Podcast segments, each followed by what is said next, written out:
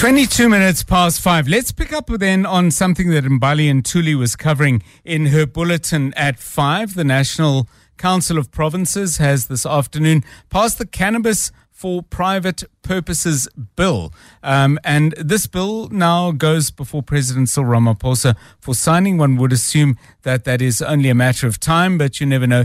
These things may have twists and turns. But huge steps have been taken since the time when my next guest began uh, campaigning around this issue uh, of the freedom of cannabis use in South Africa. We welcome to 702 Drive lawyer Gareth Prince.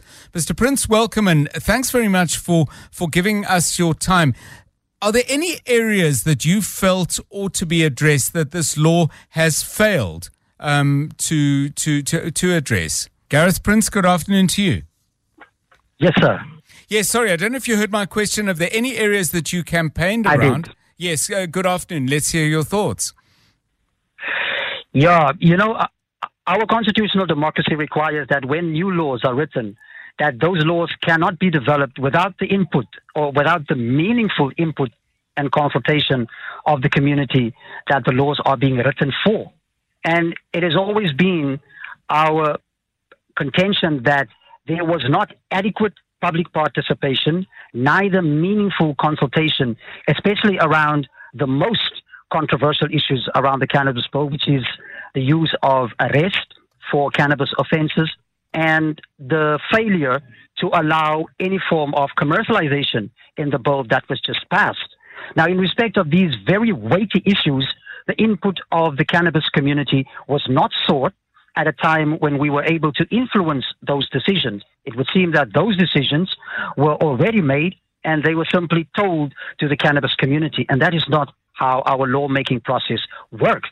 And it is very unfortunate that the Cannabis for Private Purposes Bill does not respect the right of the cannabis community to use, grow, and cultivate cannabis. So, so how is the cannabis community defined? I mean, is it a broad church of people who uh, uh, use cannabis, who grow cannabis? I mean, uh, government might say, well, we would consult if we knew who to consult.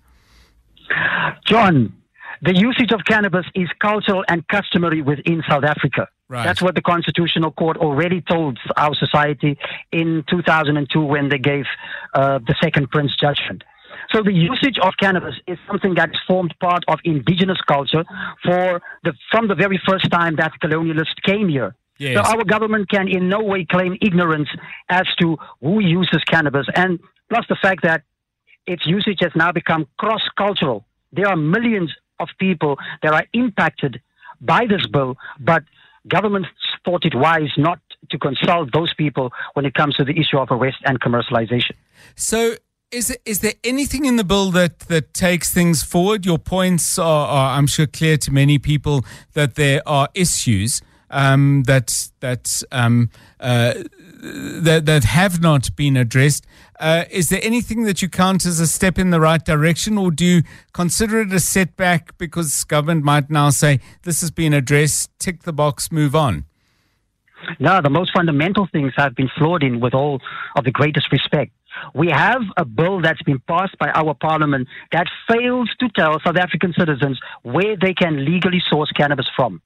That means that South African citizens have to break the law in order for them to exercise their right to use, grow, and possess cannabis, which is, which is arbitrary and it is contradictory because the purpose of the bill was to ensure that South African adult citizens have the right and the means to use, possess, cultivate cannabis, which they cannot do under this bill.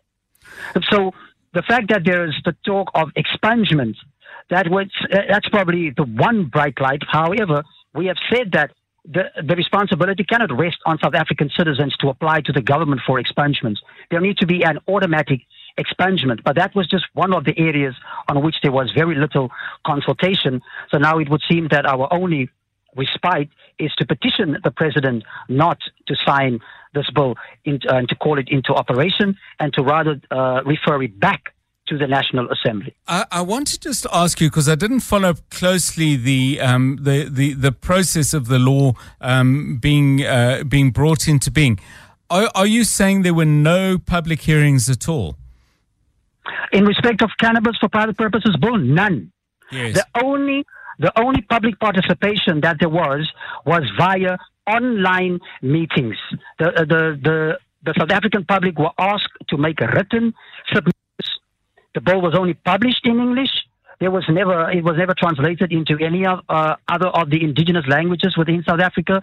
No government workshops was ever held around this cannabis bill. The government did not inform people about this bill and the subject matter of this bill. They didn't inform them that we are still going to arrest you for possessing cannabis, for trying to, to buy cannabis, and that you will not be able to plant on a large scale in order to commercialize. None of these things was discussed with the people. So how can there have been adequate public participation? Gareth Prince, thank you for your time on 702 Drive, a lawyer who was uh, involved in the early days in the battle uh, to liberalize the growing use and commercialization of cannabis in South Africa. 28 minutes past five.